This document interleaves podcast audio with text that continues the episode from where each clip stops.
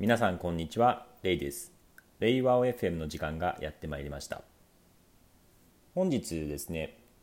夢トークという YouTube の収録をしてたんですけれどもその時のテーマが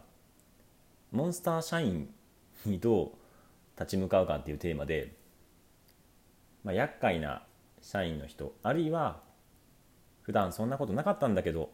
何かを理由にめちゃくちゃ厄介になっちゃったみたいなそういう人の対応について話をしていました、まあ、これね本人もねそうしたくないのにやたら会社に批判的にね声高に叫んでなんか周りの人もだんだん腫れ物触るような感じになっちゃって、まあ、本人もねこう居心地悪くなって辞めてしまうみたいな、まあ、そういうのって何回も私も見てきましたし、まあ、よくある現象かなっていうふうに感じてます。まあ、そうならないようにするためにあるいはそういう人が出てきた時にどう対応するかっていうのを YouTube でまた公開する予定です。本日なんですけれども、まあ、会社の役職についてですね特に夢見ではですねその役職の位置づけがめちゃくちゃ特殊なので、まあ、その辺りですねお話できればなと思うんですけれどもまずですね上司ですね夢見ではですね一般的な上司っていうのはいないんですね。逆に言うとですね上司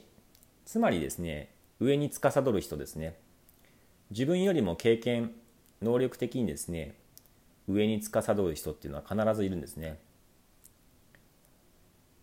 まあ、身の回りの人を見た時に全ての人において、まあ、自分よりも秀でている点っていうのはやっぱりあるんですよね。見習うべき点。つまり誰もがですね自分よりも上に司るそういった優れたものを持っているんですよね。そう考えた時に、まあ、全ての人は上司ですと。全ての人から学ぶべきものはものはありますよねという考えで、えー、います。なので全ての人は上司ですと。全ての人から学びましょうということですね。一方ですねボス。まあ、ボスってまああんまりね日本では言わないけれども、まあ、ボスですよね。別の言い方上司を別の言葉で言うとボスですけれどもそのボスに関してはですね以前の放送で話したようにボスっていうのは倒すべき存在なんですね。ゲームのキャラかみたいな感じなんですけれどもボスは倒すべきキャラ。で何かっていうと乗り越えるべき壁なんですね。乗り越えるべき壁。であえてそのボスっていうのはですねその試練として立ち向かわないといけないんですね。少し厳しく接したりとかこうあえてハードルが高い目標を設定したり振る舞いを行ってですねなかなかうんと言わないとか、うん、そういうですねボスとして接してあげることで乗り越えるべき試練として、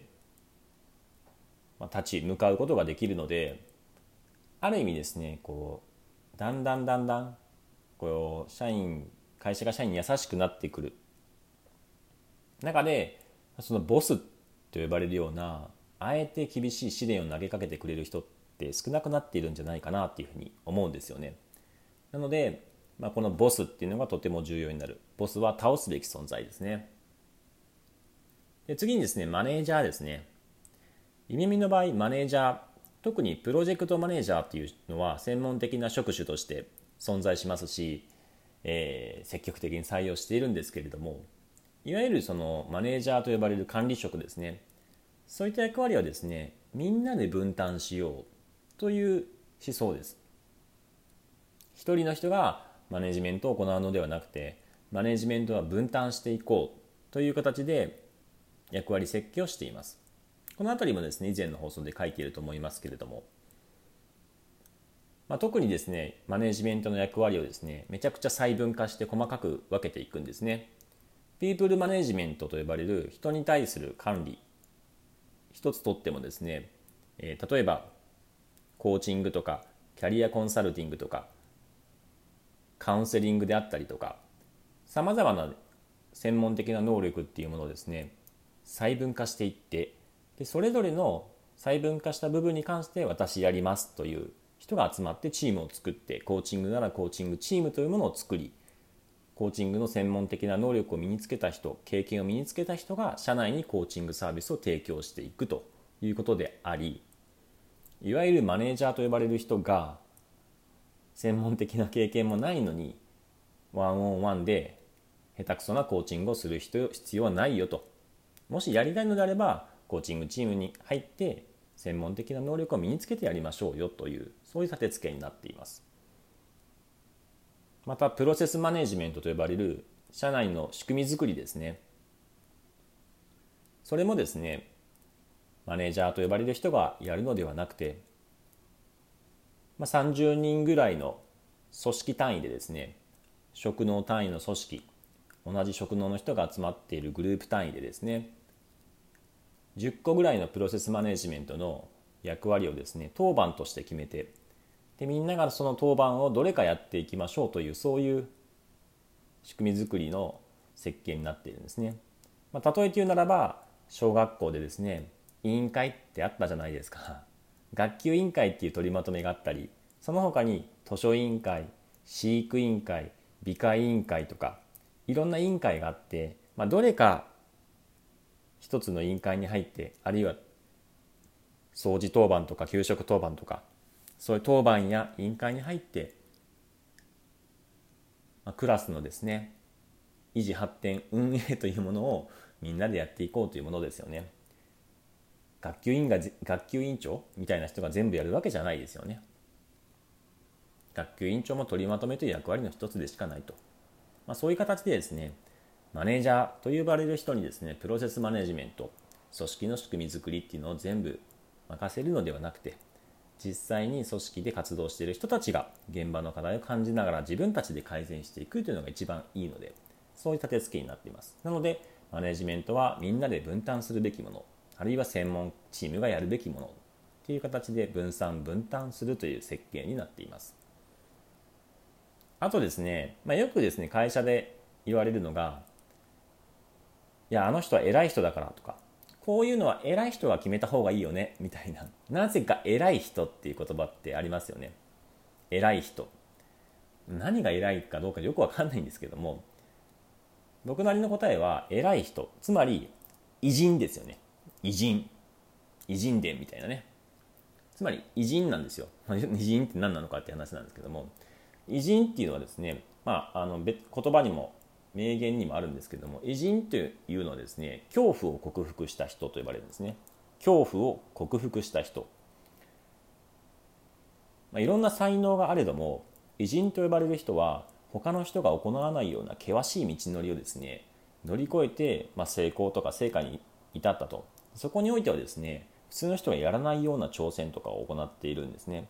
でそこの挑戦には必ず恐怖が伴う恐れが伴う。めっちゃ怖い。でもそれを乗り越える。それってこう頭いかれてるっていう部分もあるかもしれないんですけども、まあ、恐怖を克服したということなんですよね。なので、まあ、偉人は偉人足り得てるということでですねまあ、偉人はですねそういう恐怖を乗り越えた人偉い人もし社内で偉い人がいるとすれば恐怖を乗り越えて失敗を恐れずに挑戦した人なのかなっていうふうに思っています。なので失敗した人がいたとするとですね